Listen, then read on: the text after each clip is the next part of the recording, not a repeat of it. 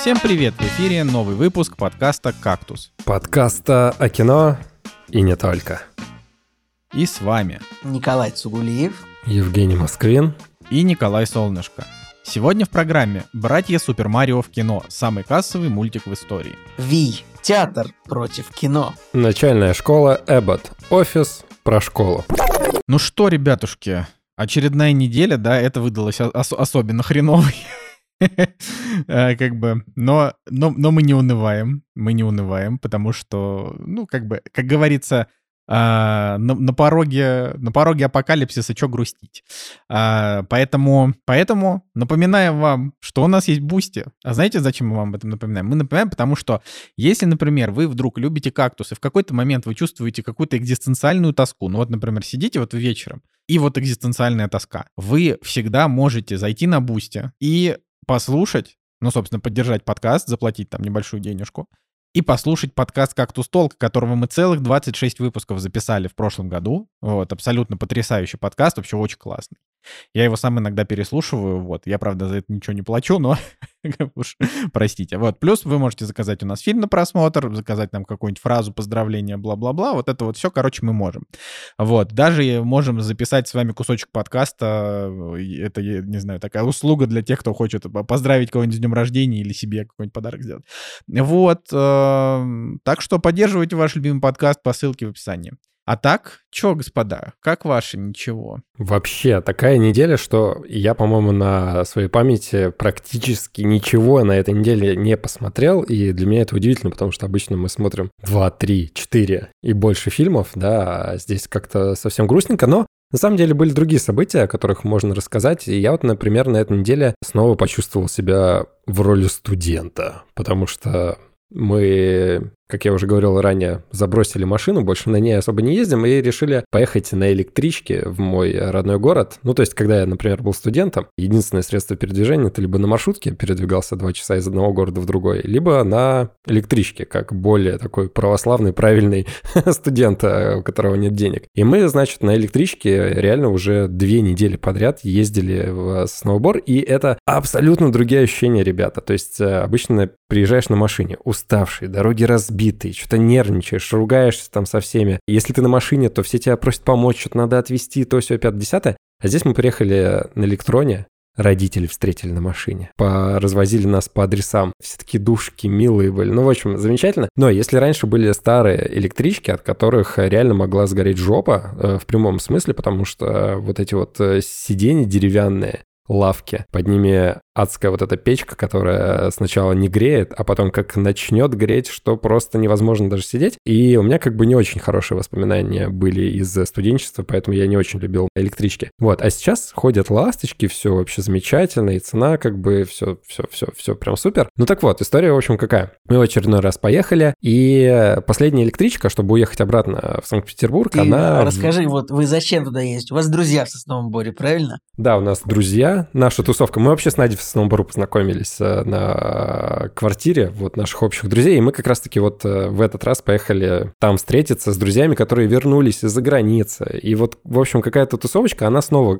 обратно собралась за последний год. Ну и мы, конечно же, туда поехали. То есть у нас там место встречи, точка притяжения такая, да. И родственники, родители мои тоже в Сноуборо. Ну и в общем, там с родителями потусили то все 5 и вечером, конечно же, поехали встречаться с друзьями, чтобы послушать, как они за границей провели свое время, повидать их наконец-таки, потому что давно их не видали и так далее. В общем, возлагали огромные надежды на эту встречу. Но не суть. В общем, конечно же, на последней электричке мы не уехали, потому что она в 9, ну, условно, 30, да, и ты же не уедешь в 9.30, потому что все вечеринки обычно даже в 31, они все еще протекают э, по времени дольше, чем вот 21.30. Ну, а обратно-то надо как-то уехать. И я такой, хм, а что если уехать на самой первой электричке? Я посмотрел, и первая электричка, она в 4 30, по-моему, уезжает, в 4.30 утра. И было принято решение, очень трудно оно удалось, но было принято решение, что мы поедем обратно в Санкт-Петербург на 4.30, то есть не будем спать, будем тусить всю ночь и на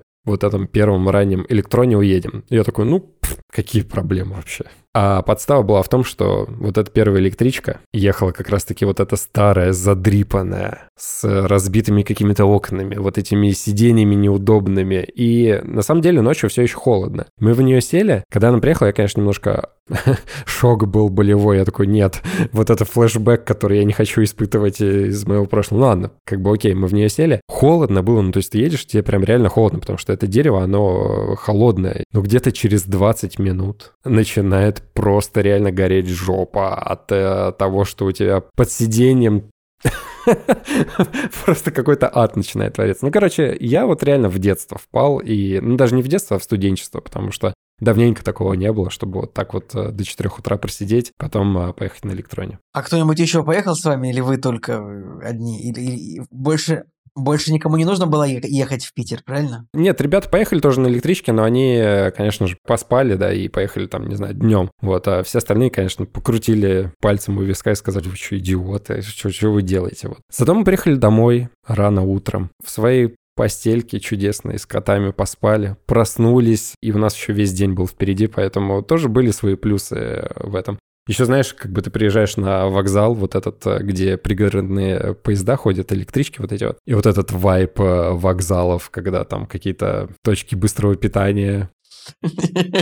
Я Макдак видел в последний раз в своей жизни, ну, очень давно. Короче, вот этот вайп очень странный. Вот эти люди, которые тоже непонятно в каком состоянии едут на этой электричке. А, Я не знаю, мне как-то ты как-то вот еще пишешь, типа, что ты отказался от машины, и ты счастлив, Ой, Но звучит это как вот, отчаяние. Я типа не разделяю просто потому, что, ну, э, ну я не знаю, мне вот просто, просто хочется как бы вступить в долгую бурную дискуссию о том, что, ну, можно, да, типа жить в городе таком, как Петербург, без машины, да и вообще, ну, где угодно, но это будет просто не тот уровень жизни. Я вот как бы думал о том, что вот, не знаю, я как-то это раскидывал э, на тему того, что вот просто, типа, берем 10 разных гипотетических ситуаций. Вот, например, захотел я поехать в лес куда-нибудь гулять вот в первый день. Я хочу поехать в лес, вот самый простой лес, попасть в какое-нибудь мощнейшее приключение, там, пройти какой-нибудь маршрутик. Но я не хочу ехать на я не поеду на электричке. Я тогда просто не, я просто не поеду в лес. Или, я не знаю, хочу я поехать на маяк. И я тоже не поеду на электричке. Да нет, понятно, что ну, разные типа, ситуации есть. И, и еще я просто еще думал о том, что вот когда мы еще жили в одном городе, или там, когда Николай Солнышко, например, мог приехать в Петербург, ну мы ж только и делали, что просто катались в машине, просто типа слушали рэп, пили кофе, как бы из точки А в точку Б. Сейчас мы тут все в кабель поедем, сейчас вот мы к Жеке поедем в гости, будем подкаст записывать, ну как бы, то есть, я не знаю, вот просто мне хочется... И, как бы, конечно, вот уже сколько времени я без своей машины, мне, конечно, никому... Я, конечно, привык уже а, в разных, к разным, к разным ситуациям, но Конечно, очень бы хотелось свою машину. Да, пожалуйста, продолжай. Ж Женя, а ты машину уже без вариантов, да? Она уже не вернется к тебе? Нет, я ее не продал. В смысле, она у меня стоит под окном. Я сегодня ездил, а, сегодня у меня была съемка, и, конечно же, я а, не потащил ну, все так, оборудование ну, на так себе. Вот в том-то и дело, что как же это без машины? Нет, я имею в виду, что ну вот в каких-то ситуациях, э, в принципе, иногда даже прикольно другим способом а, отправиться в путешествие и испытать те чувства, которые были раньше, например. Но в принципе, как мы говорили уже до этого, с э, тем, что каршеринг э, развивается, или, в принципе, это даже ты такси вот, не очень... Ты, ты вот э, говоришь, хочется испытать, что было раньше, но все равно, как бы, когда ты пытаешься вернуть то, что было раньше, все равно хочется тебя отметить словами песни Гарри Стайлса. You know it's not the same as it was. In this world. Спасибо. Спасибо, Николай, что я не выглядел я, я, жалко я один. Я спас что тебя. я не выглядел жалко один в этой ситуации, что ты тоже. Да. Пример, который я привел, то, что вот мы поехали mm-hmm. в мой родной город, э, это вот один из тех примеров, один из тех случаев, когда это действительно принесло пользу и положительные эмоции. Ну, потому что, например, папа как бы мой, э, он такой, типа, а давайте я вас встречу. И он не, ну, действительно с нами провел время, и, допустим, до этого мы с ним практически не общались, а тут как бы все как-то перевернулось, и мы с ним... Э, короче, я от него э, почувствовал вот этот э, вайп помощи какой-то, солидарности. Ну, ну, классно, классно, да. Николай. Блин, у меня... Сейчас у меня еще был какой-то какой комментарий по поводу того, что я вот почему-то иногда думаю о том, что бывает, еду куда-нибудь домой в пробке, в дикой пробке, прям думаю, бесит это отвратительно. Смотрю направо, а, ну, на, или налево, наверное, все-таки направо, а там троллейбус, и там люди набиты, как селедки в банке, какие-нибудь стоят вонючие, потные. Я такой думаю, хорошо, что я не с ними. Ну, извините, если я кого обидел. А, я не хотел, не, хотел, не хотел сказать, что люди все в троллейбусе и в автобусе едут вонючие. Но просто если жарко, то блин, в жарком автобусе, короче, нет. А, я все равно буду до последнего апологетом того, что как бы, ну, хорошо бы иметь машину. Э, Слушай, но есть еще другая сторона, знаешь какая? Например, э, я вот потерял удовольствие от э, управления автомобилем в плане того, что нет, наверное, если бы у меня была какая-нибудь сейчас Тесла, ну или ладно, не Тесла, какой-нибудь новый автомобиль, в котором мне было бы супер комфортно, может быть, какие-то новые ощущения он бы мне дарил, то тогда да, может быть, еще на какое-то время мне хватило. А вот так вот, передвигаясь по городу, ну нервы, вот постоянно какие-нибудь ямы, там чинить машину, вот еще какие-то страховки там оформлять. Ну, Джек, это это взрослая жизнь. Мне уже просто, типа, не приносит это удовольствие. Я помню, когда первый раз у меня появилась машина, это было в кайф. Ты такой, вау, я могу сам ездить туда-сюда, могу прожигать бензин получать удовольствие от скорости. Ну, короче, когда-то вот, когда только ты право получаешь, прикольное ощущение, можно вот эти вот первые получить. Сейчас что-то, да, это все сдалось уже. Больше хочется какой-нибудь off-road теперь попробовать. Вот а, туда ну, мне вот, как-то интересно. Off-road, off-road, off-road интересно, конечно. И, как бы долго эта дискуссия затягивается немножечко, но я просто... Вот сейчас я в, в Афинах нахожусь, и тут ну, тут такой город, короче, что прям очень мало пространства для того, чтобы припарковаться. Поэтому я тут, мы тут даже не стали брать машину э, в аренду пока что, потому что я так просто хожу и смотрю, ну просто, вот не знаю, в радиусе километров просто все места всегда заняты, поэтому вот тут, конечно, да, тут, в общем-то, хорошо и без этого. А, ну, могу, наверное, перейти к рассказу своим делам, к рассказу о, о моих делах проблемы какие-то у меня с падежами пошли. Да, ребятки, могу, наверное? Так я ж спросил, да. я ж Мы все да. Спасибо. Вот, рассказываю.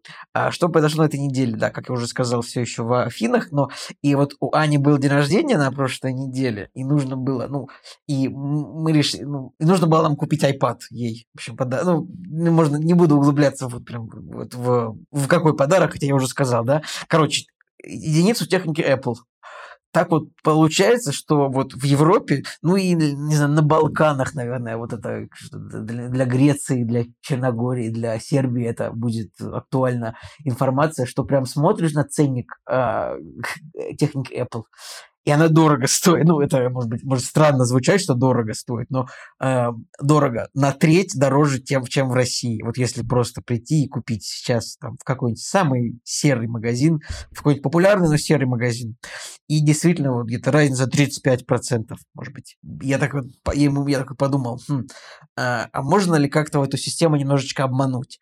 И удачно так получилось, что к нам на пару дней из России как раз таки приезжала Анина мама, то, что она поехала дальше, но она приехала к нам на пару дней, и нам удалось ее выпросить, чтобы она купила нам iPad в России, и при, приехал он к нам сюда, в Грецию. Поэтому удалось купить, значит, единицу Apple техники э, скажем так, не переплачивая лишние 35-40% европейских цен, это было прям, ну, я такой подумал, блин, это удачно, вот это удачно прям. Иногда так думаешь, как складывается хорошо.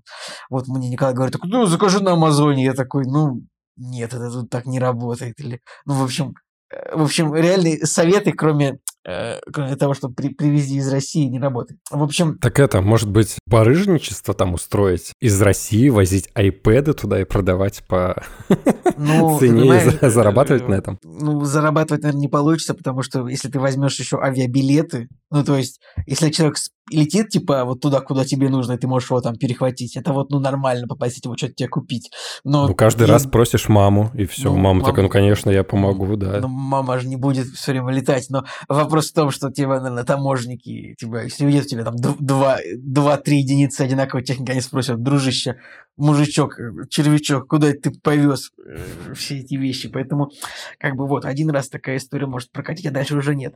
Ну, вообще, всякое происходит. Тут вот, помните, я жаловался, то, что дети кричат невероятным образом. Прям это было жутко. Потом, правда, привыкли, но сейчас вот начались пасхальные каникулы. Ой, а у, Гре- у Греции прям вот это вот Пасха, это прям очень серьезно. Прям ну, это прям big thing. То есть это не то, что у нас там пару дней как-то, ну, ключи, яйца там, вот это вот все простенько. Ну, как простенько так, без фанатизма. А тут прям, во-первых, пасхальные каникулы. И вот я так понимаю, что дети две недели не будут ходить в школу, ну или дней 10.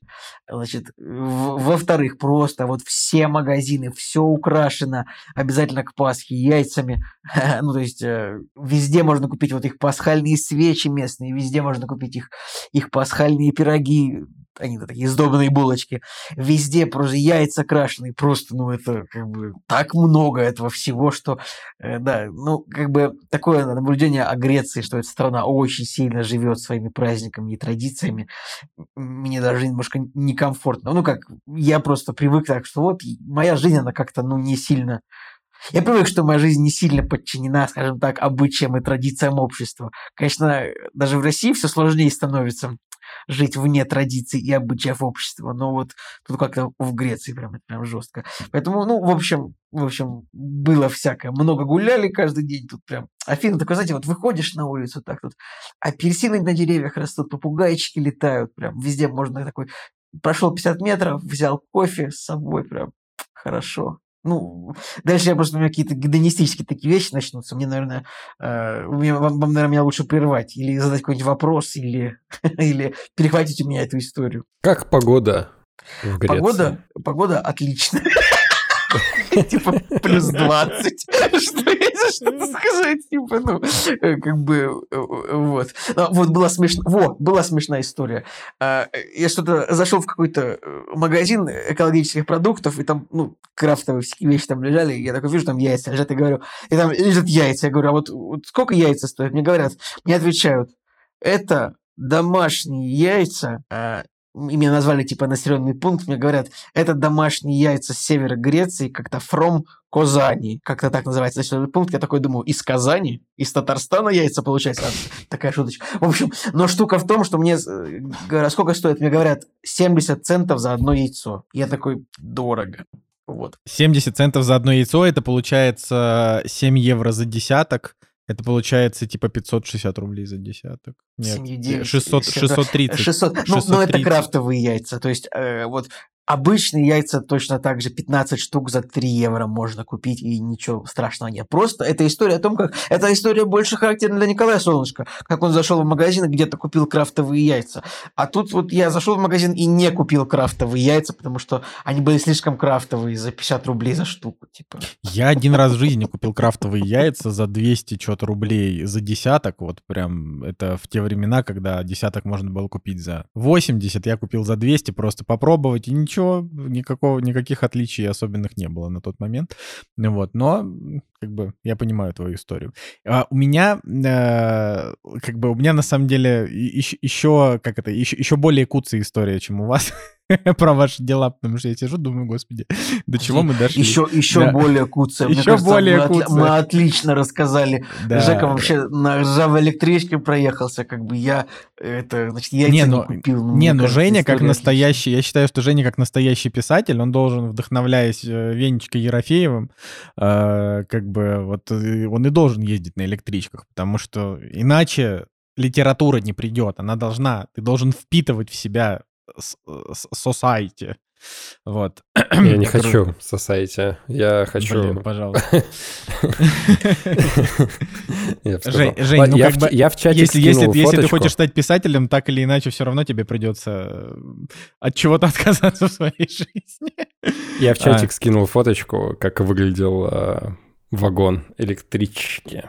Не, ну слушай, ты, как Ну, знаешь, это уже конечно, какой-то... Я просто, я просто смотрю, сейчас, да, сейчас, правда, Жека скинул фотографию вагона электрички, и я не хочу, ну, боюсь оскорбить тоже какие-нибудь чувства, но вот я просто, у меня больная довольно спина, мне сложно сидеть, я вот прям представляю, как бы я сел вот на эту лавочку, и я бы, я бы просто ходил между вагонами, потому что я бы не мог сидеть на таком стуле. Это реально, это вообще не вариант, потому что, ну, ты проедешься на ласточке, и как бы возвращаться вот в это уже просто не хочется. Быстро привыкаешь к хорошему. Ну ладно, давай, Николай, что у тебя за куца Да, история? к машине быстро привыкаешь. Не, я, я просто я, я задумываюсь о том, что я посмотрел на фотографию, которую Женя прислал электрички, и понял, что Блин, классно, что я давно не катался на электричке, потому что... Но у нас уже это такой разговор уже, как когда этот а, Артемий Лебедев с Ксенией Собчак ходили по метро, и она такая, «О, метро? Здесь вагоны? Ну, в общем, это, это такое было очень, очень странное зрелище, честно говоря. А, вот так у нас такие, о, электрички, как будто бы, блин, как будто бы. Короче, а по поводу, по поводу моих дел. Ну, типа, я... Все, все мои дела сейчас крутятся так или иначе вокруг трех вещей. А, значит, ладно, четырех. четырех вещей. Первое, я худею. Довольно-таки успешно, нормально так. Мне кажется, успешнее... Вот сейчас идет забег на похудение самый успешный в моей жизни. Вот я так могу сказать. Потому что я уже сбросил довольно много и, и сброшу и не меньше. И я и даже настолько, я настолько похудел, что я даже подумал, блин, закажу-ка я себе ведро КФЦ вчера. И я заказал ведро КФЦ, и я наполовину его съел, и я такой, я больше не могу. И я такой, это что, это я? Ну, А типа, ве- ведро это А раньше ты полностью съедал его? я раньше мог съесть тебя, Женя. И Николая Цигулиева бы тоже съел. А, короче, ну, типа, ведро — это когда... Ну, вот конкретно это ведро, они разные бывают. Тут было 4 ноги и штук, не знаю, 15 крыльев, наверное. Вот. Плюс еще был отдельный маленький твистер. Это я сейчас рассказываю, все такие, блин, хочется KFC. Вообще это, это Блин, такая- хо- хочется KFC вообще. Вот. И, и, короче, и я себе еще заказал картошку по-деревенски с таким специальным луково каким-то там майонезным соусом. Но чтобы я просто я не ем такую еду сейчас, я ем нормальную здоровую еду. Вот. А тут я как бы заказал, потому что, ну, типа, что, я нормально худею, иногда можно вот устраивать себе там раз в неделю, может быть, иногда два раза в неделю какую-нибудь дрянь сожрать. Вот. И на вес это вообще абсолютно никак не повлияло, но сам факт, то, что я вот как бы я ем, и обычно, ну, то есть я мог съесть все четыре ноги, а, значит, бургер сверху, картошку эту всю заточить, и половину этих крыльев я бы точно съел. А Э, тут Ну, это, абсолютно, это, это абсолютно правда. Надо сказать, что вот так вот бывает, придешь с Николаем Солнышко в ресторан, и он такой, раз блюдо, два блюда, три блюда, и, и тарелку тоже съест. Робин Бобин Барабек скушал 40 человек. Так, ты меня сейчас, ты и- меня, и ты сейчас, и быка. ну ладно, ну не настолько же, ну я никогда не был, я никогда не был критически невыносимо жирным, типа я, Я был, не говорю, я же я не был- сказал, я не ну сказал, типа ты что нет, ты жирный. нет, ну ты Я описал, сказал, ну ты описал ты просто всегда- профиль, как будто я я, прям объедаю. что ты, э, что ты отличался тем, что в ресторане мог съесть много. Я вот это сказал. Это никак не Я, следует кстати, в то, что ты же какой-то... это, это, это, это Потому прям, что я это скажу именно... так, у, у меня есть, вот э, я тебе так скажу, вот у меня есть несколько ребят знакомых, которые вот я иногда вижу просто, сколько люди едят. Там, где-нибудь мы там в Норвегию ездили там с ребятами, у нас там было человек 8, было там вот, э, три паренька там вот, моего возраста, как бы там, одна- вот я такой вижу, ребят, как вы столько жрать можете? Ну, то есть, как бы, вот, как у вас, вот, вот, вот, как вы можете столько жрать? Я вот вижу, вот как много еды. И я тебе так скажу, Николай, и ты до них не дотягивал, вот по количеству еды даже, вот просто поэтому... Но это э, с там- этим я бы, конечно, но обычно, когда мы с Николаем и с Евгением э, ходили куда-нибудь в какие-то места, я обычно всегда съедал по 2-3 блюда, вот потому об этом что, я и говорю. короче, по двум причинам. Первое, это я не чувствовал себя сытым, пока мне не станет болезненно херово в желудке. Типа я такой, о, все, он переполнен Но- настолько, но- что но- ты чувствуешь но это себя шутка ублюдком. Лу- Лу- Луиса. Сикея. Типа, обед не заканчивается Да. тогда, когда я сыт, обед заканчивается тогда, когда я начинаю себя ненавидеть. Себя ненавидеть, да, вот это вот э, классика. А, и как бы второе, это то, что, на- например, однажды, вот я помню, Женя с Надей привели нас э, в какое-то место на Петроградке, очень классное. И там чуваки готовили просто, ну это типа, это как бы бар, но с прикольной, с прикольной едой. Вот. И мне там прям все хотелось попробовать. Настолько там все было интересно, и я сколько смог, я столько в себя и ввинтил. Вот, поэтому это правда. Но сейчас, конечно, это уже не так. Сейчас я просто, я, я наедаюсь, я в, в два-в три раза меньше еды мне надо съесть, чтобы наесться. Все равно как бы довольно много ем. Вот, но Короче, вот это вот, это любопытно. Да, потом, значит, помимо, помимо моего похудения, я еще ищу работу, вот. А, и это на самом деле, вот честно, хоть отдельный подкаст запускай, в котором я буду рассказывать о том, как сложно найти работу, когда ты ищешь ее за границей. Это просто, это просто дичь. Ну, то есть вот здесь я даже сотую часть этого рассказывать не буду, но просто, чтобы вы понимали, это ну, типа, ты можешь приложить все старания, перевести свое резюме на английский с идеальными терм- терминами. Ты можешь выучить английский до C1, ну, у меня не C1, конечно, но в целом. Ты можешь выучить английский до C1, а ты можешь, я не знаю, там подготовить отличное сопроводительное письмо, которое будет универсальным для всех, которое ты будешь как-то правильно... Ну, в общем, все что угодно, заполнить LinkedIn, и потом просто сидеть несколько месяцев, и тебе вообще ни хрена ни одного, от, ну, типа, ни одного ответа на твои отклики не придет, потому что, не знаю, ты недостаточно скилловый, э, у HR плохой день, плохое настроение, что угодно. Короче, это буквально, это, это тяжелейший процесс в моей жизни, поэтому ну, я могу однозначно сказать, что какой бы гумозной ни была вот эта история, я могу сказать, что вот, чтобы это запомнилось в подкасте в том числе, что вот сейчас это как бы наверное, такой самый реш решающий момент в моей жизни происходит, потому что, ну, как бы, когда ты, когда ты оказываешься на чужбине без работы и, ну, там, с определенным... Николай, накоп... Николай, да, что? Решающий процесс твоей жизни произошел, когда ты отказался от целого ведра КФС.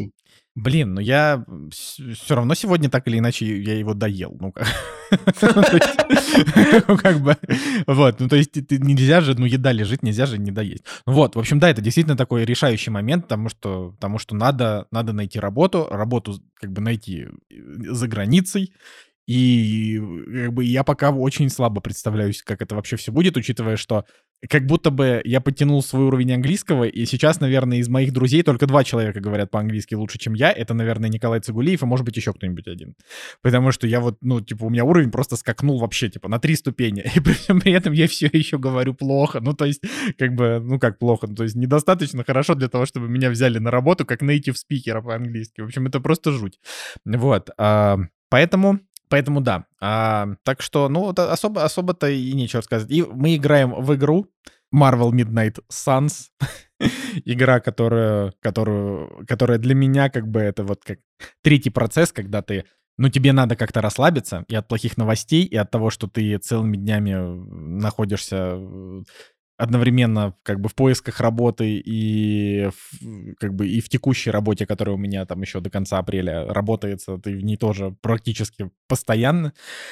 Вот, надо как-то отвлекаться. Я вот играю в игру по Marvel, в которой как бы не просто бегаешь и стреляешь, а в которой типа пошаговая карточная система. Типа, я не знаю, как это, как это правильно назвать. Ну, как бы пошаговая боевка, основанная на, на карточной системе, и это прям очень классно. Вот, но когда-нибудь я расскажу об этом подробнее, когда, когда я ее пройду. А, во, и вот что можно, вот что можно про нее сказать. Я, не, я просто я не, я не говорил об этом в прошлом выпуске или говорил, я просто не помню. Типа суть в том, что у этой игры Marvel Midnight Suns у нее такой сложный английский язык, что я никогда в своей жизни не встречал более сложного английского языка вообще нигде, кроме как в этой игре. То есть во всех играх, во всех фильмах, во всех сериалах там английский язык такого уровня, что ты максимум можешь, типа, не понимать какие-то определенные слова, потому что ты их не знаешь, но все остальное тебе понятно. Даже вот когда «Мстители» ты смотришь без английских субтитров, там в кинотеатре мы смотрели, мы в целом все поняли, кроме того, что там Тони Старк говорит, потому что он просто говорит плохо. Вот. А здесь у тебя прям вот, они говорят по-английски, у тебя англи... игра не переведена, а, значит, они говорят по-английски, у тебя английские субтитры, и ты не понимаешь, ты читаешь их, и ты не понимаешь фразы, ты, ты, ты типа, ты предложениями не понимаешь, о чем вообще речь, потому что там, типа, пять слов подряд, которые ты не слышал. Я никогда такого не встречался. Это просто жесть.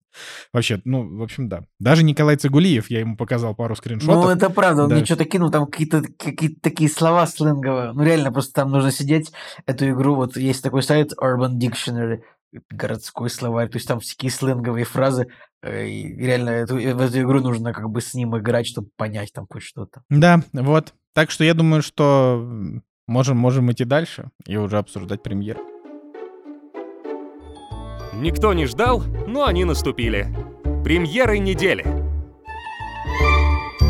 Так, ну наконец-то уже закончили с делами, перешли к премьерам недели, и на самом деле до сих пор как-то все печально. Хотя, может быть, это и не удивительно. Все печально в официальных премьерах, нужно сразу смотреть, что у нас неофициально идет. И там уже, наверное, и драконы, подземелья. Официально как бы в прокате очень много перевыпусков. «Город Бога», который нужно смотреть, но который я еще не смотрел. «Забавные игры», вообще фильм 97 -го года. Я вот так вот пробежался, и какой-то иранский мультфильм, китайский мультфильм, корейское кино. Ну, в общем, э, интересно, но что-то как-то вот все, у меня не очень много э, желаний все это смотреть.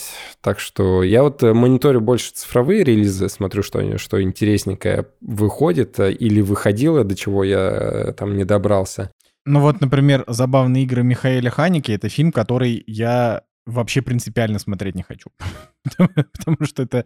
это ну, чё Я не понимаю, почему вы игнорируете выход фильма «Блуждающая земля 2», а вообще-то, ну, блокбастер китайский по произведениям писателя Лю Ци Синя или Лю Си Циня, я честно, честно говоря, мог перепутать имя, имя и фамилию, но был мощнейший фильм «Блуждающая земля 1», как бы мощнейший блокбастер, ну, кринж, кринжовенький такой, э, на рейтинг, с рейтингом 6,0, но вот он был такой, он был настолько массивный в своей блокбастерности, как бы, что вторая часть это как бы приквел, и, ну, в кинотеатре, я думаю, прикольно посмотреть. Ну, то есть, ну, получается, ты смотрел его? Я смотрел первую часть, а сейчас вышел, при... я... вышел приквел. Ну, то есть, как бы... Короче, там э, история о том, что э, вот история этой книги «Блуждающая земля», значит, сюжет у книги такой. Там, значит, солнце начало перегорать, что-то такое, ну, такой супер классический сюжет для всей фантастики. И было решено, было принято решение, значит, Землю отправить в поисках другой звезды, типа прям вот Землю саму. То есть они там построили двигатели, и типа у них Земля полетела, типа вся планета.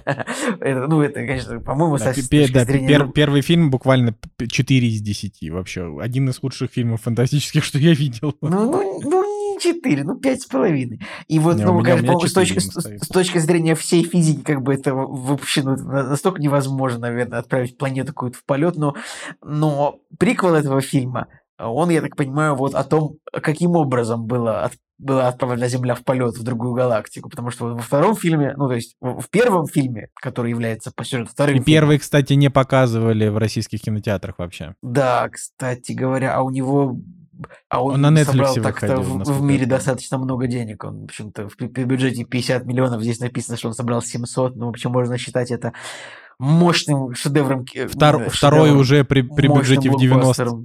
При бюджете да, в 90 тоже, собрал 600. Да. Тоже 600. Поэтому, в общем, китайские фильмы да, мощнейшие собирают, видимо, в самом Китае, правда. Не уверен, что а где-то а, в Америке. IMDb у второй части 7,9. Я даже не знаю. 7,9? Обалдеть. Это просто ну, Сколько оценок? Видим, 8 Просто тысяч. у, первой, у первого фильма... смотреть, видимо, вторую часть. У первого фильма просто MDB 5,9, но я говорю, у меня фи- я фильму поставил 4 из 10, потому что он просто он невыносим. Это вот один из тех фильмов, который, если вот он тебе понравится, именно с точки зрения, вот он тебе как бы залетит своей атмосферой, то тогда как бы нормально для тебя пройдет, просто посмотришь его как такой дорогостоящий би-муви но я просто ненавидел его каждую секунду. Он был дико скучный, ну, для меня лично. Он был очень... То есть помимо того, что он был тупой, но тупость, она, она замечательно переживается тем, что, ну, как бы он может быть тупой, но веселый, например. Но этот мне показался тупой и дико затянутый. Вот я даже не знаю, Николай Цугулиев, который прям очень любит не затянутое кино, вот это прям тот фильм, в котором да, я говорю, бы, я ему действие... 6. Ну, 6 для него. Ну, потому что, блин, там просто фильм, в этом фильме миллион каких-то таких смелых концепций невозможно осуществимых. Мне показалось, что... Ну, короче, он меня развлек. Еще там был российский космонавт очень забавный. Да, э, мужик, который, который играет только русских в Китае, да. Э, это, в общем, был смешной персонаж, который, погибая, ну, то есть там у него была миссия, типа, принести себя в жертву и что-то сделать на общее благо. И он, э, погибая, что-то крикнул, типа, русские в космосе первые, и, типа, погиб. В общем, это, это, это было забавно. Я не знаю, знали ли люди на площадке на самом деле, э, какую фразу он произносит. Я не знаю в общем, это тогда это еще смотрелось довольно забавно. Ну, ну короче, ну, ну вот, ну вот, ну вот да, интересно. Я, я не уверен, что я буду смотреть «Блуждающая земля 2», посмотрим. Но э, любопытно, что, во-первых, китайские блокбастеры в российском прокате. Интересно, да выпустят ли всякие оставшиеся, типа там побег из тюрьмы Куан Хо какой-нибудь, я это просто из головы взял.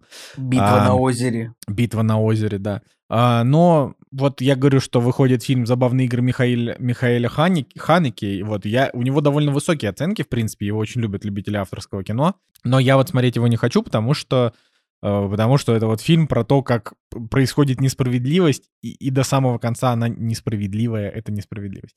Поэтому да, короче, э, как это, продолжаем прощаться с российским прокатом, ждем Чебурашку 2. Значит, э, цифровых Ребят, релизах. У Red 2 9 оценка этому фильму, так что, возможно, он когда-нибудь появится в Бусте. Пожалуйста, нет. Пожалуйста, нет. Я Это- как бы подмигиваю кое-кому. Значит, э, значит, значит, у нас есть цифровые релизы, и в цифровых релизах, ну, как бы тоже достаточно много всего, но прям чего-то особенно интересного я не нашел. Разве что а, сериал на Apple TV с Дженнифер Гарнер, который называется «Последнее, что он мне сказал». Вот, у него пока как бы от- оценок у него пока нету, вот, э, но там что-то вот про то, что, г- короче, это это это какой-то триллер, вот, так надо сказать. Я не не фанат Дженнифер Гарнер, но Мне кажется, триллеры я Дженнифер. Гарнер вообще не найти сериал или фильм с рейтингом выше, чем 6,2. Ну, то есть, Далласский клуб покупателей. ну, я вижу еще «Поймай меня, если сможешь», но как бы, блин, Джуно. это там, там она играла далеко. Шпионка, она там в главной роли играла 7,6, Ну, но ты не прав. «Шпионка» сериал 2001 года, вот если я не прав, типа ему 20 лет. Короче, Дженнифер Гарнер, она просто вот... Потому кому- что вот, ну, а основ- вот Дженнифер Гарнер это вот, э, это, это Электро, это Сорви голова, это вот это вот это вот.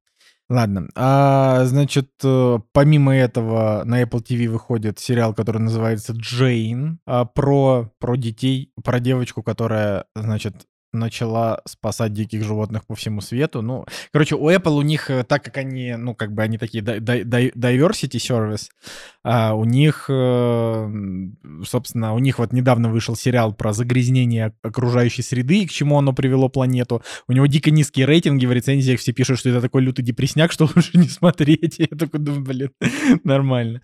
Ну вот, вот сейчас, значит, про защитников природы, ну, вот, 15 апреля, например, а, выходит э, в подписках разных, э, разных сервисов, выходит Винни-Пух «Кровь и мед». Ой, блин, э, ну зачем? Ну, в смысле, зачем? Ну, типа, чтобы угореть, я не знаю. Мне кажется, это все, люди будут его смотреть чисто ради, чисто ради прикола. Ну, как бы. а, Я вот э, из тех людей, которые просто против э, того, как этот фильм пиарили, причем его пиарили по э, копипасту, и я больше всего был недоволен тем, что кинопоиск, кинопоиск, ну ладно, так говорю, как будто это что-то значимое прям, но просто Окей, какие-нибудь э, трэш би сайты, окей, хорошо, но, допустим, когда я увидел, что на этом сайте Кинопоиск точно так же под копирку выпал этот рекламный текст, я подумал, блин, какого хрена они э, рекламируют э, прям реально какой-то трешак, и я вот сейчас вижу оценки, сколько там, 3? 3,1 и 3,9. Ну это же прям очевидно, что это плохо. Почему он так всем сразу все хотят про него говорить, меня удивляет. Блин, ладно. вообще говоря, я знаете, просто по возмущаюсь поводу, каждый раз. по поводу фильма «Винни-Пух. Кровь и мед», знаете, что можно сказать? Что у него бюджет 100 тысяч долларов, и я смотрю, что он в России собрал 268 тысяч, то есть этот фильм, ну, считай, отбился только русским прокатом. Смешно. Ну, это уморительно, ну, то есть, реально, снимая... Вот, ребят, вот, вот если вы можете снять фильм за 100 тысяч долларов и вот выпустить его где-то, вот вы обогатитесь, реально, вот делайте так, ну, попробуйте реально все, снимайте фильм за 100 тысяч долларов, возьмите себе такую цифру. И вот даже самое последнее говно вот может наскрести 2 миллиона долларов, если оно выйдет в прокате в США, вот он там уже только собрал. Вот вы этот фильм ругаете, но опять же, если мы верим этим цифрам на кинопоиске, в 100 тысяч долларов, он собрал 4,5 миллиона долларов в мире, типа у фильма э, он окупил свой бюджет типа в 22 раза, ну, можно сказать, в 45 раз, но предполагается, что нужно, да, в 44 раза он окупил свой бюджет. Просто потому, что за 100 тысяч долларов. Ребят, не снимайте фильмы дороже, серьезно. Короче, напоследок еще «Солнце мое». Это оскаровский фильм, который ни хрена не получил, но был номинирован за лучшую мужскую роль э, Пола Мискала. Вот, и про фильм, в общем-то, у всех достаточно приятные, приятные отзывы. Поэтому, ну вот какой-то какой-то инди-кино, да, еще вот можно смотреть. Вот, так что на этом все с, э, с премьерами. Поехали дальше. «Кактус» — подкаст о кино и не только. Ну что, ребятки, в общем-то, расскажу вам про сериальчик сегодня.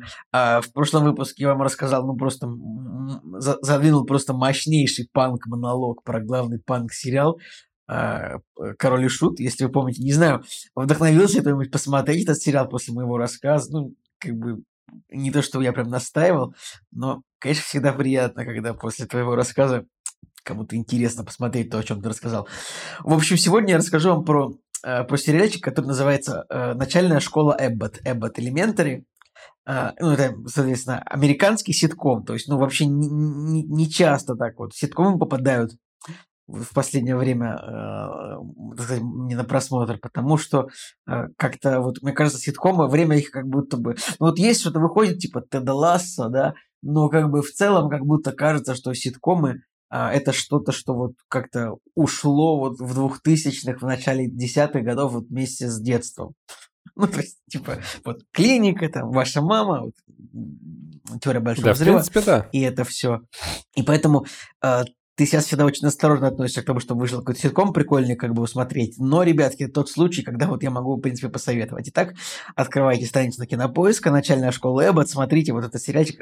Нет, на Кинопоиске его, конечно, нет. Я как бы смотрите вот э, страницу этого сериала, чтобы понять, о чем речь. Итак, это сериал в любимом Жекином жанре, сериал в жанре мокюментари. Что такое мокюментари? Это как бы, ну, когда типа документальная съемка. Как Блин, а как Женя его называла? Как Женя его называл? Женя назвал его Мьюкамери. Мьюкамери, Мьюкамери, точно. Вот. Это сериал в жанре мокюментари, когда как будто бы э, показываются документальные съемки, но на самом деле это просто все постановка или вот специально так снято. В этом сериале, ну как в этом сериале как бы применено мокюментари такое, как в офисе. То есть как будто бы ну просто все в сериале происходит, как обычно, но там после каждого какого-то момента э, одновременно берется комментарий у типа у участника событий, ну или иногда эти самые герои такие, а почему что, что, что, что делает оператор, типа, зачем вы это снимаете? Ну, как, как будто бы иногда, как бы сериал как будто бы вспоминает, что вокруг есть операторы, как бы и обращается к ним. Так что же происходит? Сериал рассказывает, ну, такой, а, о небогатой такой обычной школе начальной, как бы, которая а, находится в американском городе. Так, блин, в каком же это городе? В Филадельфии, что ли? Ну, то есть, типа, э, да, ну Филадельфия. Да, Филадельфия, да.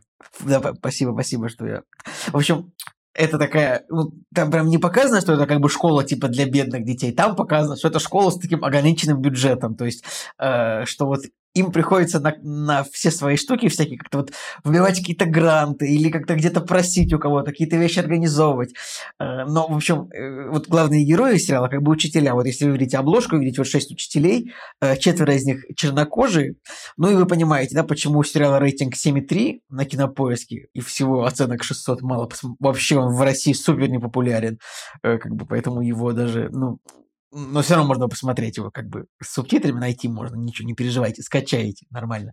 Но 8.2 на IMDb.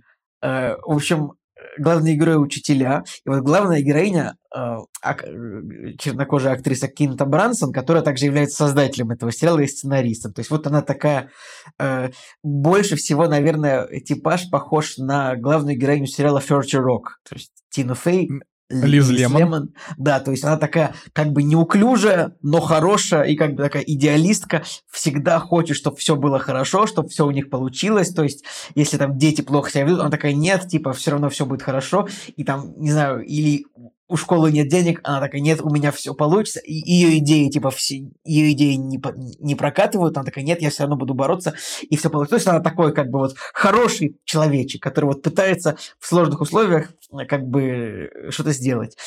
Как бы, следующий герой, как бы, главного этого сериала, это вот директриса. Вот тут, короче, в чем основной юмор сериала? Вот, ну, конечно, в персонажах. Директриса, короче, это девушка, как бы вот, если вы видите постер сериала, вот чернокожая женщина сверху, директриса, короче, такой персонаж, который, ну, как бы не хотела быть директором, у нее нет образования быть директором, но она просто смогла стать директором, потому что она э, поймала, значит, там главу совета директоров, вот э, этого там есть такое в России Рано. Помните, вот всех пугали, о, это из Рано приедут, типа Помните Да, такое? да, да, Во- да, вот. да. И вот, вот очень условно она такая, типа, поймала главу местного РАНО за то, что он за изменой э, за изменой, как бы, за то, что он был с другой женщиной, а не со своей женой, и, значит, заставила его шантажом заставить, э, поставить ее директором. Ну и там весь сериал крутится о том, что э, просто эта директриса просто все время снимает какие-то тиктоки, что-то сидит в соцсетях, какие-то блогеры. а, а, э, Шутки сериале такие, типа, подождите, а кто назвал школьный Wi-Fi только плохие сучки, только bad bitches only? Дир- Директриса такая, это я сделал. Ну, в общем,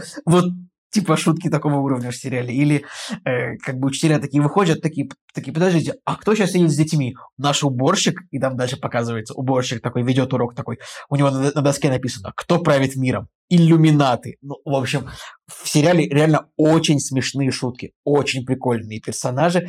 Э, Как бы сериал как бы вот за первый свой выпуск, за первый свой сериал, сезон он сразу же получил как бы вот ну, кучу золотых глобусов как бы за сам сериал, лучшая комедия или мюзикл. А также сама Кинта Брансон, создатель сериала, получила лучшую женскую роль, а золотой глобус тот же. Ну и вот э, тоже Ну, то есть это про, это про школу, э, типа, где дети прям маленькие, да? Да, да, там маленькие дети, но там не то, чтобы там прям очень много внимания детям, там как бы вот все внимание учителям, то, как бы, как они тусуются. То есть это как, как офис или клиника, но про учителей. Ну, то есть вот прям похоже даже там по вайбу и по настроению. То есть есть вот обязательно какой-то взрослый персонаж опытный, который типа учит опыту молодых. Э, Есть какой-то такой хабалистый персонаж, такой вот, э, который такой из рабочей семьи, из рабочего района. Есть какой-то утонченный персонаж, который, ну, э, гомосексуальный персонаж обязательно есть. Вот. И э- это комедия про, про школу, но не про детей, в основном про учителей. То есть, и да, и как бы все получили золотые глобусы. Вот тут получил золотой глобус паренек, который играл, как уже наверное, говорил об этом, был такой сериал «Все ненавидят Криса», э, сериал про детство Криса Рока, где вот э, сериал, где играл еще Терри Крюс, может, помните. Этот сериал озвучивался Куражем Бомбеем, поэтому вот он у нас был популярен какое-то время. Я его смотрел тоже все сезоны. И вот этот вот паренек, который был небольшим э, Крисом Роком в этом сериале, вырос ну, в здоровенного чернокожего парня, который вот тут, тут играет. И играет довольно прикольно. Короче, вот причем в первом сезоне этого сериала было мало серий, то есть было в первом сезоне, а, было 13 серий, что как бы, ну, 13 серий два- по 25 минут. Прикольно. Во втором сезоне, ребят, 22 серии. Я такой, а когда я вообще в последний раз видел сериал, что было 22 серии в сезоне? Не знаю, как вот... Это даже- как-то прям, это прям очень много. Я даже не хочу Даже- смотреть. даже для, много. си- даже для ситкомов многовато как-то уже, потому что хотя, ну хотя раньше вроде, раньше, вот раньше так и было, типа, ну 24 серии в сезоне, и нам это И нормально когда было 22, мы были еще недовольны, типа, какого черта вообще.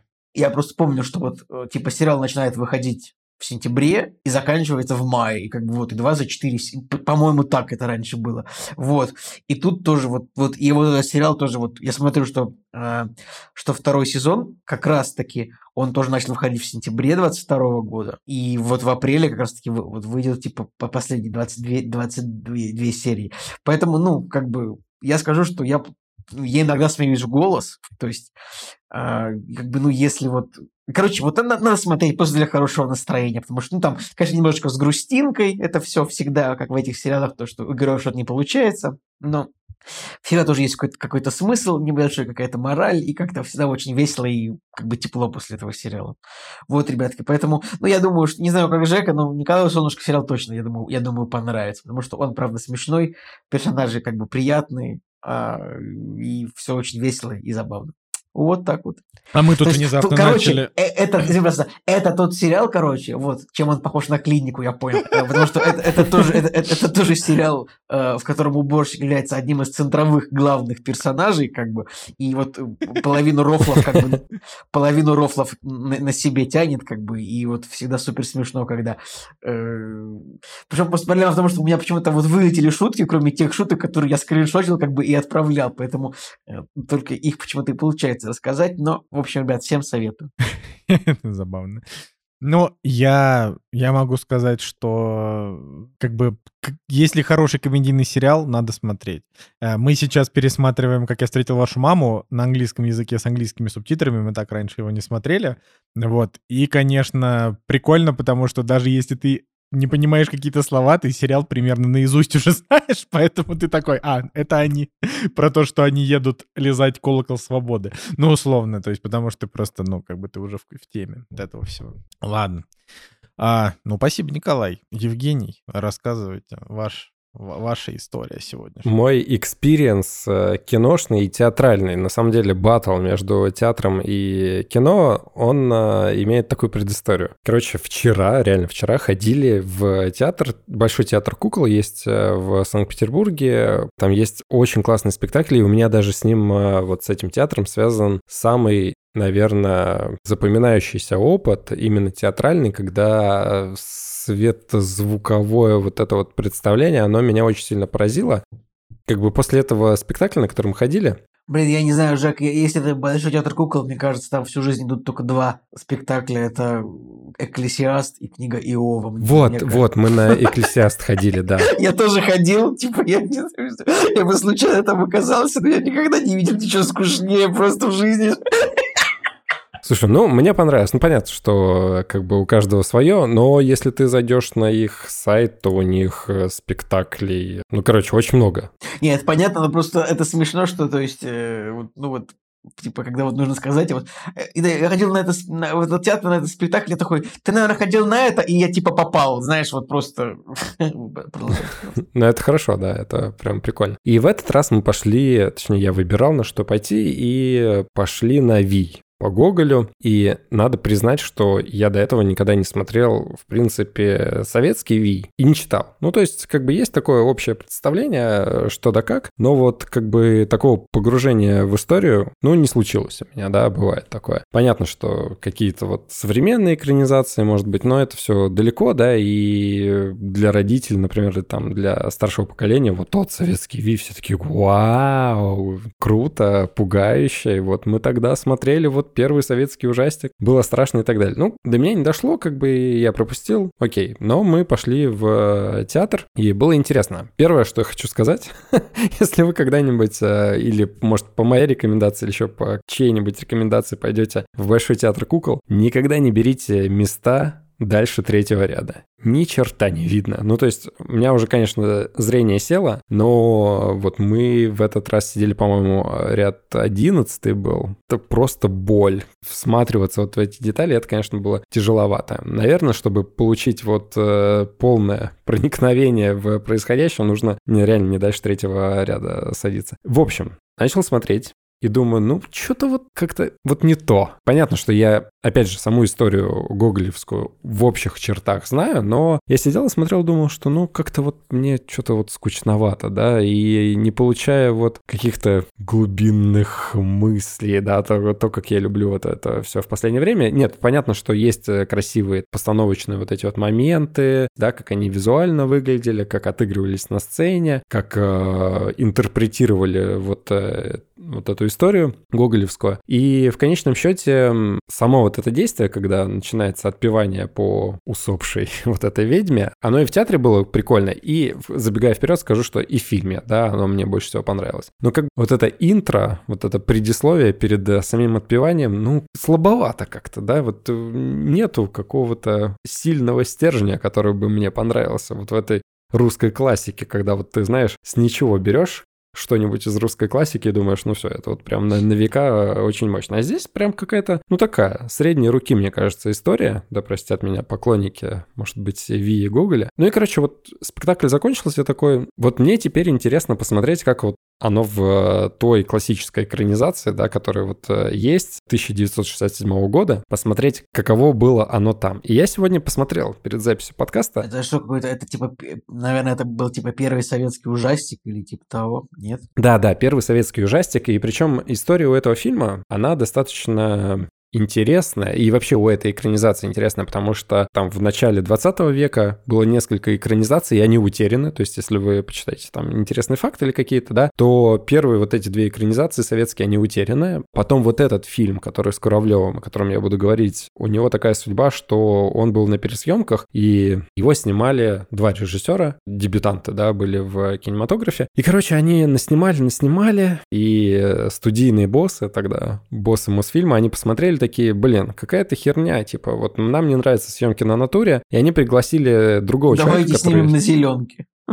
Да, Потом, потом на постпродакшене дорисуем. только вместо зеленки они использовали декорации. То, что все практически все, что было на натуре снято, они заменили вот э, съемками э, декораций, чтобы вы понимали, вот классические вот эти вот советские сказки, типа «Морозко» там и так далее, и так далее, вот они вот выглядели так же. Слушай, а он был черно-белый, а потом стал цветной или как? Вот, это тоже интересная история, потому что я сегодня, я когда решил скачать э, фильм, я такой, ну, у меня как-то в голове, мне казалось, что он э, черно-белый должен быть, а на самом-то деле его цветным снимали, и когда я скачал и открыл, такой думаю, нет, наверное, его как-то раскрасили, может быть, потом. И ту информацию, которую я нашел, конечно, я не гуглил там да, 20-30 минут, э, но вот поверхностно, если брать информацию из интернета, то его изначально сняли цветным, и вот сейчас есть копия, которую отреставрировал Мосфильм, не покрасил, судя по всему, а реально отреставрировал, и это цветной фильм. Трейлер на кинопоиске черно-белый. Ну, короче, не знаю, вот я посмотрел цветную, и кажется, что она реально не раскрашена, она э, вот в оригинале была снята в цвете. Любопытно. И копия, кстати, отлично выглядит. Нужно сказать, что очень мало вот этих вот э, классических каких-то советских картин, которые добрались до современности и у которых есть отреставрированная версия. Просто очень много каких-то фильмов, да, которые в паршивом качестве где-то лежат. Блин, вспоминаю этот фильм Михалковский, как там, неоконченная пьеса для механического пианино. Как бы вот уж насколько мне не понравился фильм, но как каком качестве хорошем он отреставрирован, прям невозможно. Да, это, было. это, это особенно забавно с тем, что Николай смотрел в хорошем, а я в плохом. Да я вообще там просто там такое, я не знаю, как э, Нолан не на такие хорошие камеры, не на такую пленку снимает, просто как этот фильм был снят, я не знаю. Все, что связано с Михалковым, как раз-таки просто у меня есть подозрение, что все, что с ним связано, все реставрируют, потому что из всего цикла Шерлока Холмса только советского, только собака Баскервилли, конечно же, имеет вот эту шикарно отреставрированную версию. Я думаю, интересно, это связано с тем, что там Михалков, или это как бы просто совпадение? Не знаю. Ладно, в общем, возвращаясь к театру и к э, картине. В общем, когда вышли из э, театра, мне показалось, что вот может быть какие-то моменты не дожаты или из-за того, что я сидел далеко, мне как-то что-то было непонятно или не так именно вот в театральном а, вот этом формате, может быть, что-то сократили и так далее, и так далее. Но в конечном счете, опять же, еще раз забегая вперед, когда вот я посмотрел фильм советский, я понял, что мне театральная постановка в итоге вот эта, которую я увидел, она мне понравилась больше, чем сам фильм.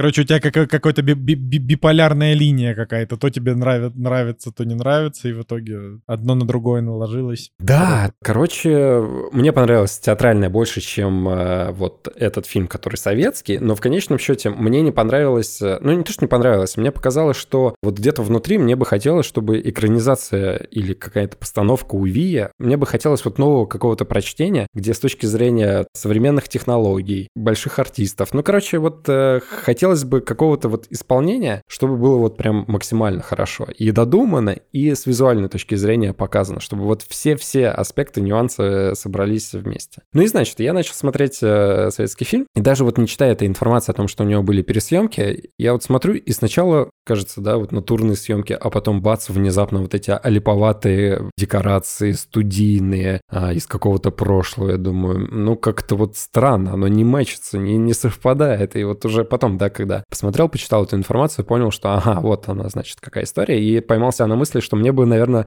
хотелось э, Снайдер Кат посмотреть с э, вот тем оригинальным видео, которое было вот изначально отснято. Но нет, только такая версия, конечно же, существует. И что я могу сказать? Фильм для меня не прошел проверку временем, вы представляете? Устарел вообще конкретно, то есть э, неинтересно было его смотреть. Да, с э, какой-то моральной точки зрения, там, э, тех подтекстов, которые там есть, прикольно. Есть некоторые, вот буквально некоторые сцены, которые вызывают э, интерес, некоторые какие-то нюансы. Например, э, ведьму играл актер э, старик, реально мужчина, пожилой, играл э, вот эту вот ведьму, которая домогалась до персонажа, которого играл Куравлев. Ты такой, вау, вот это интересный подход в советское время. За такое сейчас могли бы не погладить по головке. Ну ладно, это шутки, конечно. Да чё шутки-то? Сейчас бы просто такого и не выпустили.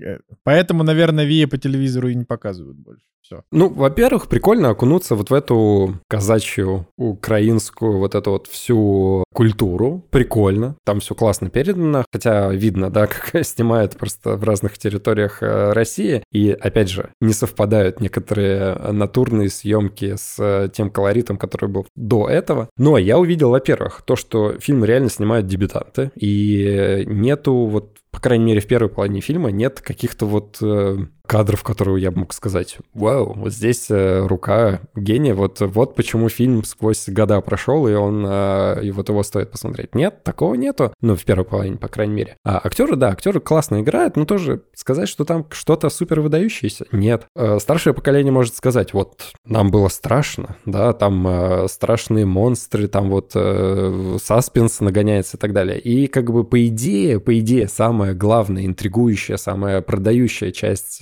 вот э, всего этого произведения, это когда Хамау, он э, начинает отпевать вот эту погибшую э, ведьму. Его запирают в церкви, и он вот должен три ночи читать молитву в честь нее, потому что это было ее вот последнее желание. И как бы даже там, даже там нет, есть классные кадры, даже визуально с точки зрения вот сейчас, которые интересно выглядят, но их буквально совсем вот немного, и, допустим, вот по времени он читает молитву всю ночь, допустим, да, а вот первая ночь, она проскакивает за 2 минуты, вторая ночь проскакивает за 3 минуты, третья ночь, последняя, проскакивает за 4 минуты. Ну, то есть, короче, хронометража очень мало, и ты до этого смотрел час, чтобы посмотреть буквально несколько минут вот этих вот приспешников, э, каких-то уродцев, которые выползают. А я такой, ну, я не знаю, чего там пугались родители. Понятно, что, может быть, в то время как бы, да, это впечатляло, но сейчас нет. И как бы главный посыл того, что не проходит э, кино проверку временем. Есть картины советские, да, которые вот ты до сих пор можешь смотреть. Даже если они тебе не нравятся, но ты все равно можешь сказать о том, что вот рука мастера там какая-то, да, сняла. Или, ну, действительно заслуженно фильм а, остается в поле зрения и так далее. А здесь нет. Но есть э, прикольные моменты. Например, вот опять же в конце, э, в третью ночь вылезают вурдалаки, вылезает всякая нечисть. И именно вот этот кусочек, вот, вот эти вот э, костюмы, вот эта вот нечисть, она до сих пор выглядит круто. Даже в каких-нибудь, э, я не знаю, современных фильмах ужасов, вот эти все монстры, они выглядят не так прикольно, как там выглядели. Ну, то есть там реально вылезают какие-то черти, у которых э, 10 глаз там и так далее. И такого, конечно, в советском кино не ожидаешь увидеть, а там это сделано вот буквально несколько моментов, но вот они сделаны прикольные, как они вылазят из каких-то непонятных э, штук. И это выглядит как э, Дэвид Линч снимал. Короче, там есть частичка, буквально минутка Дэвида Линча вот из третьего сезона э, Твин Пикса.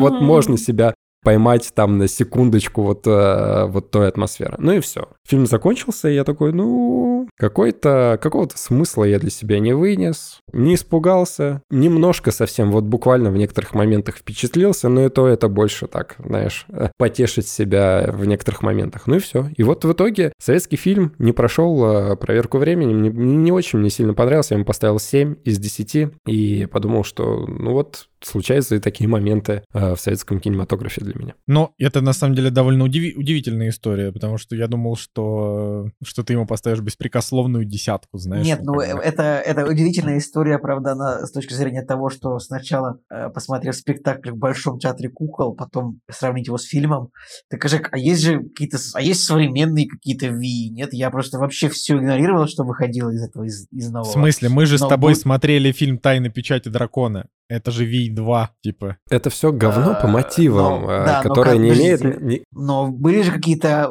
экранизации, какие-то более, как бы, которые вот именно по Я про это по тебе и говорю, что нету Ни нормальных... одной, э, нет, ни- вот типа потом не было да, за, за последние там 10 лет, да, ну ладно, хорошо, все, понял. Нет 3D. нормальных экранизаций. Нету.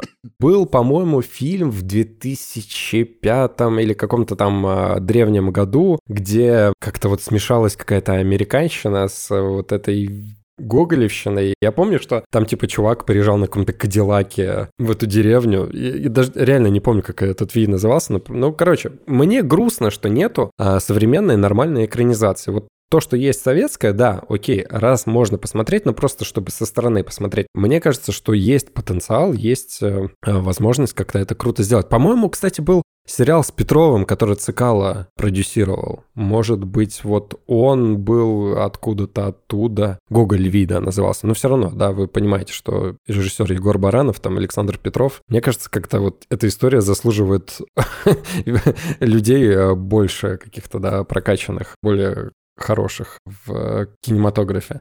Ну что ж, я тогда перехвачу напоследок.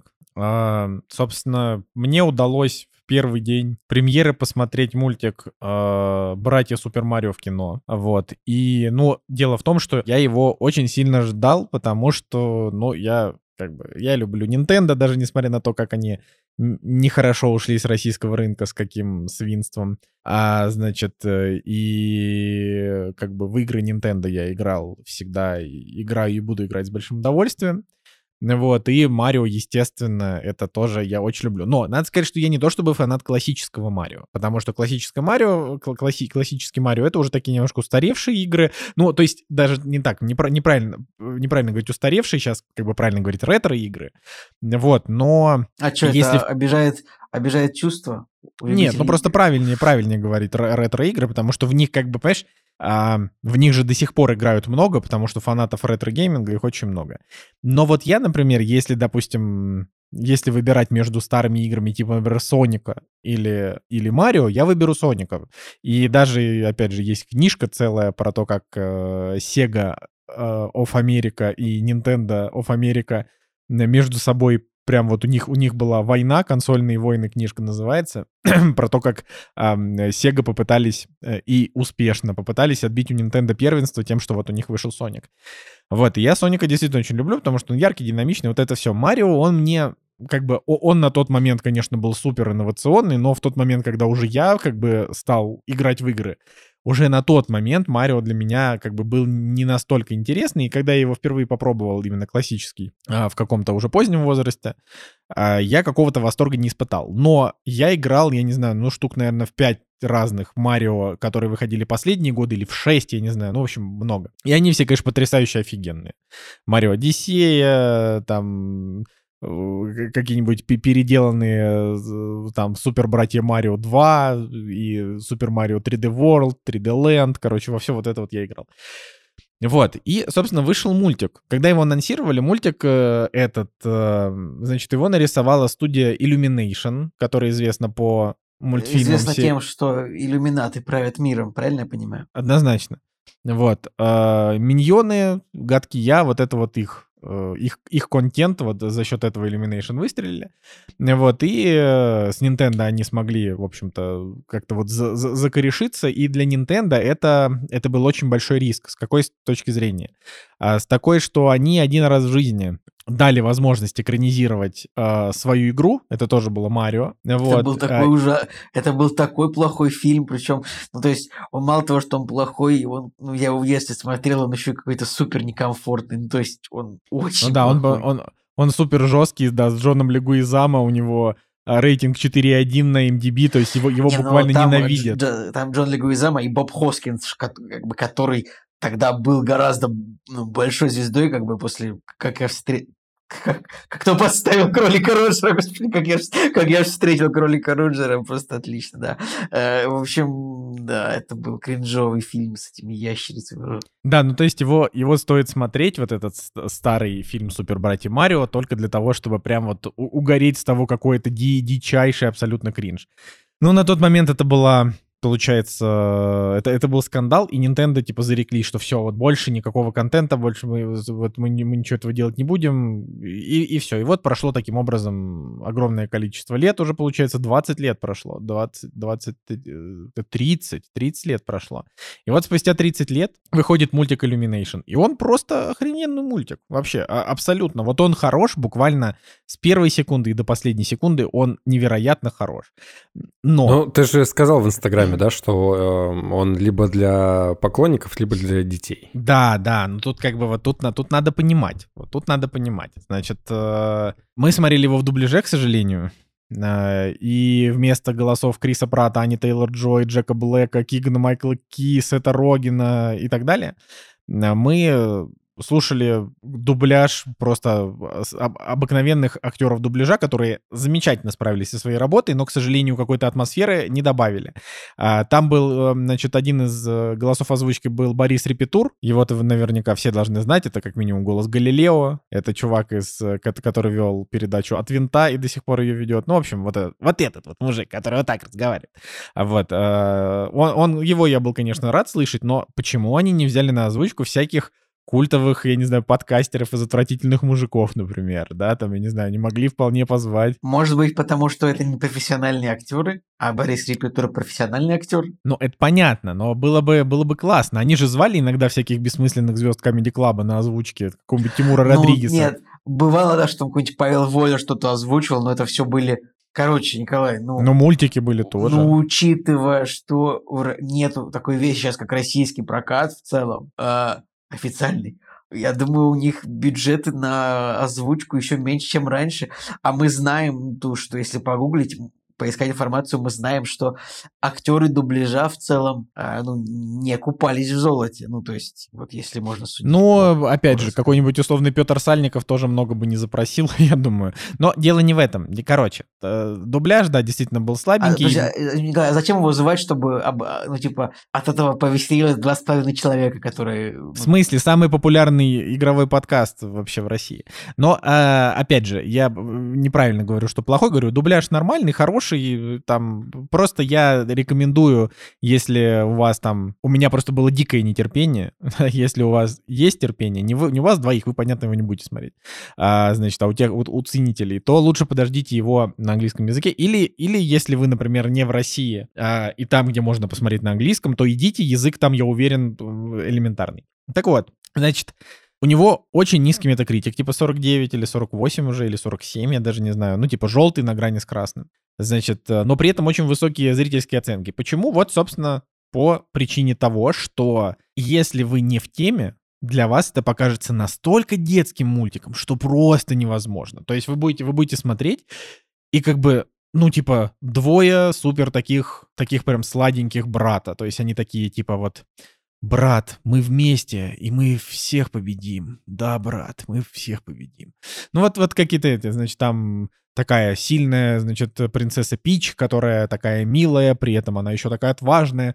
Ну, как бы для тех, кто... Вот, например, если мультики про миньонов, их можно нормально смотреть в том числе и взрослым, потому что там много всяких таких, как бы, таких гэгов, которые даже, может быть, дети не до конца поймут, но, типа, это такие какие-то вот отсылочки, шуточки, которые больше для взрослых, но они при этом довольно милые. Здесь есть юмор, здесь есть смешные шутки, но общий фон, если вы не в теме, для вас будет это что? Огромная черепаха-переросток, которого зовут Боузер, да, там пытается заполучить принцессу. Вот. И, поэтому, да, поэтому ему поставили плохие оценки люди, которые либо не в теме, либо которые, ну, ну типа американ... сюжет, э, типа сюжет странный, как вот типа Angry Birds в кино, да? Нет, но нет, но нет, но нет. Вот у Angry Birds кино там буквально тупой сюжет, вот просто тупой. Здесь вот для вселенной Марио это самый подробный сюжет за всю его 40-летнюю или сколько там историю. Потому что э, ну, потому что обычно какой сюжет вообще у Марио? У классических Марио типа «Прости, Марио, но принцесса в другом замке». И Марио снова идет в следующий замок, и она снова в другом. Потом он дерется с Боузером, побеждает, спасает принцессу Пич, и все нормально. И вообще ну, сюжета ноль.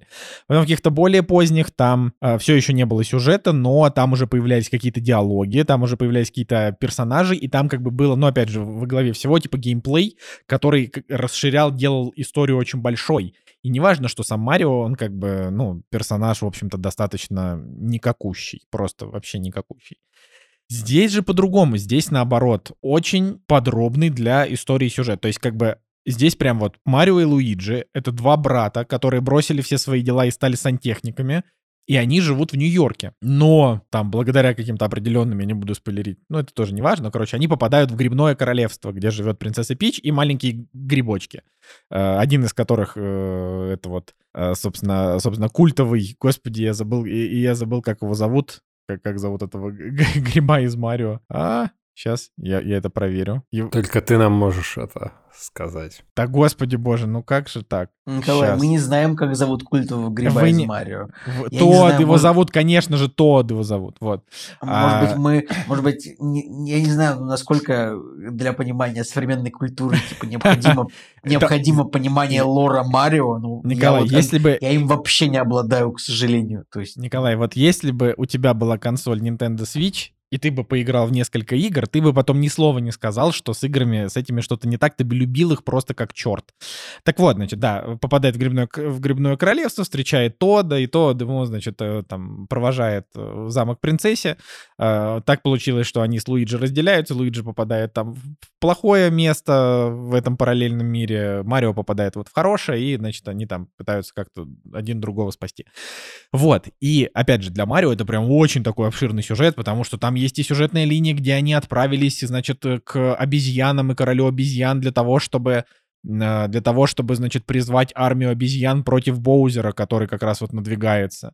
Значит, и там появляется Донки Конг, например. Да? Короче, там огромное такое количество всего, одно там, одно, одно на другое, опять же. И для Марио это, это очень, очень классно. Но если вы взрослый человек, который не в теме Марио, вам может показаться, и опять же, я на самом деле не берусь прям судить стопроцентно, но может показаться, что он а, в некотором роде какой-то вот детсадовский. Вот. А, и даже мне, как, как, как бы как поклоннику, в какой-то момент показалось, что со всеми этими их, э, когда мы вместе, мы сильнее, вот с, с этого даже мне немножко уже как-то вот стало, ну вот какое-то такое ощущение, что ну, ну прям, прям рассчитано на, на прям совсем Подожди. малышей. Если же вы поклонник, такой, как, ты, как я или как вот Настя, мы вместе Николай, смотрели. мне кажется, было бы адекватнее сказать слово «ежели». Ежели? Почему? Ежели. Ежели вы поклонник, просто Ладно. мне захотелось поучаствовать в разговоре. Хорошо, ежели вы поклонник, то тут э, каждая секунда, каждый кадр — это какие-то отсылки.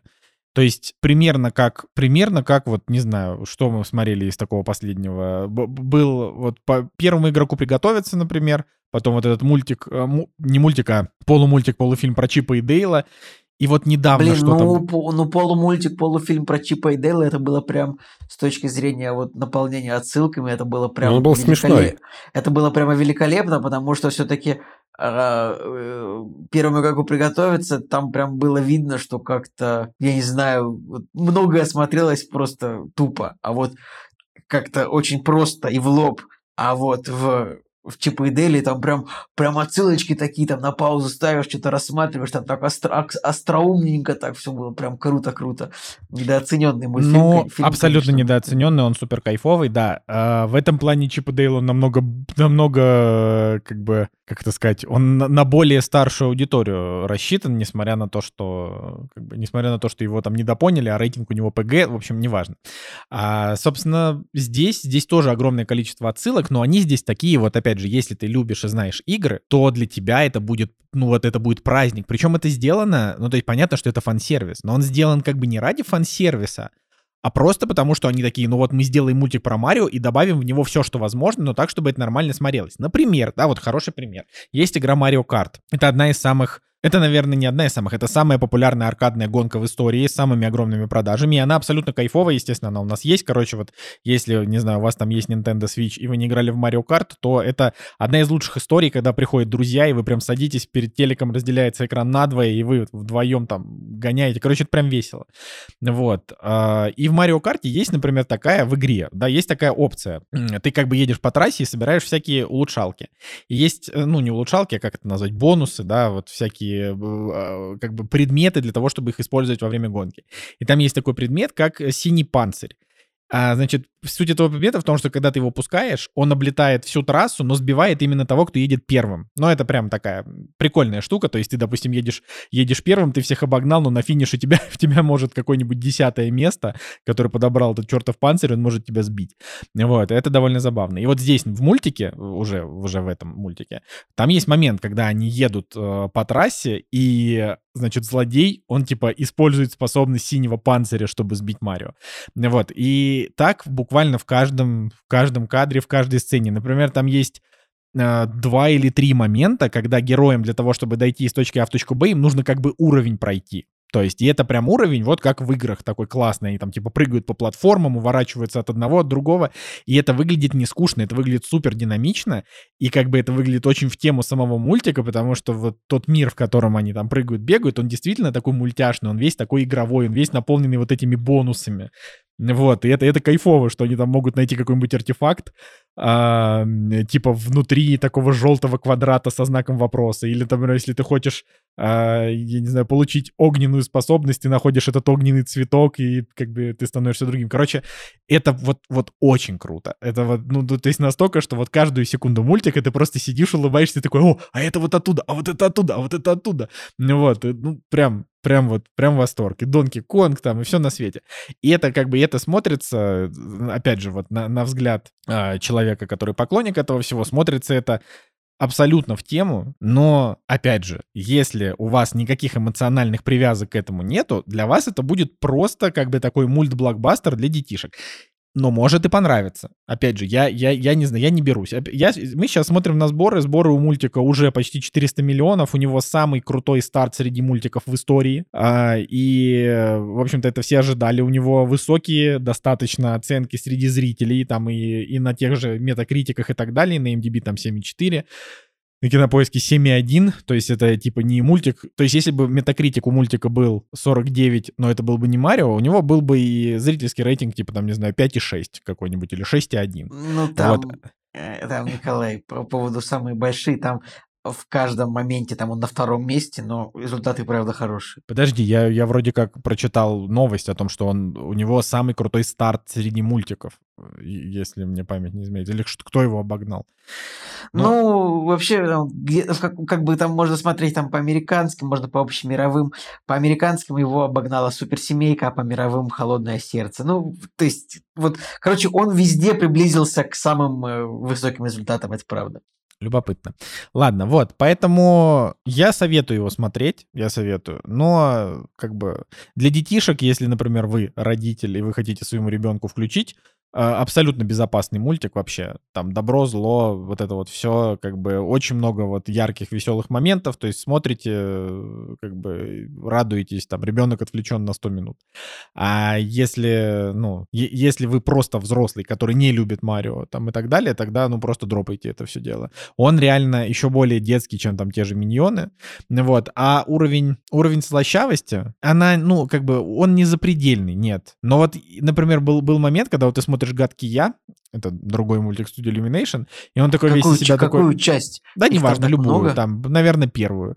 И вот ты смотришь, он такой довольно бодренький, веселенький, э, такой даже немножко дерзкий, а в конце там вот этот момент, когда они все к нему в очередь выстраиваются, чтобы он их всех поцеловал. Типа там одного, второго, они там в очередь. И ты понимаешь, что как бы это показано для того, чтобы показать показано, чтобы показать масло масляное, значит, а для того, чтобы показать, что Грю, он типа может быть и злодей, но своих он прям любит всем сердцем и, и бла-бла-бла, там не, неважно. Вот, но это прям выбивалось, потому что весь мультик, он приколдесный, а вот это, это слишком слащаво. И вот здесь, ну, ну, такого, наверное, не было, но мне, как бы, говорю, мне режет немножко слух, когда вот эти вот, когда мы вместе, мы совсем справимся.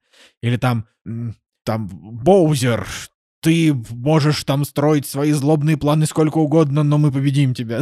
ну, условно, да, вот такие штуки. Вот это, это, это, это как бы, это, это немножко раздражает, да, сейчас, но, опять же, с учетом того, что мультик этот рассчитан, чтобы на него ходили вообще, типа, вот с самого малого возраста. И с учетом того, что в нем есть даже несколько таких тоже шуток для, как бы, для людей постарше, я считаю, что шалость удалась. Я думаю, что Nintendo не остановится на этом, с учетом сборов, которые будут наверняка миллионов не знаю, 500, 600, 700. Это, наверное, миллиард, может, будет вполне. Ну да, может быть, миллиард как раз-таки из-за, ну, типа, из-за сарафанного радио. Ну вот, поэтому я пред, предполагаю, да, что будет и сиквел, Блин, а, Николай, а, а когда говорят сарафанное радио, ты представляешь себе типа радиоприемник такой э, в цветочках, нет? Или только я? В синем, в синем платье, да? Ну, то есть, вот, с цветочками. Ну, то есть, вот, ну, то есть, вот радио, как бы оно раскрашено в текстуру с цветочками, типа какими-то, нет? Типа я вообще не представляю, как вот, какой вот, вот до чего дебильная фраза «сарафанное радио». Просто не, как, как вообще это, этот, этот конструкт мог в языке возникнуть? Я не понимаю. Это, вот, это, это хуже, чем капустник, и вот это вот все. Да, Боль. да, все так. Да. Ладно, я думаю, что на этом мы можем наш сегодняшний подкаст заканчивать. Вот. Он получился короче, чем обычно, но вообще мы думали, что он будет еще короче. Так что, как бы то ни было, э, если у вас вопросов Нормально. нет. К следующему выпуску мы, наверное, что-нибудь посмотрим все вместе, и какое-нибудь мощнейшее обсуждение на 40 минут. Я вообще заметил, что мы, если обсуждаем что-то, это на 40 минут всегда выходит. Ну вот, прям втроем. Да, бывает даже и на подольше, если прям совсем. Вот. Ладно, что, тогда с вами был «Кактус», меня зовут Николай Солнышко. Меня зовут Николай Цугулиев. Евгений Москвин. Всем пока, до следующей недели.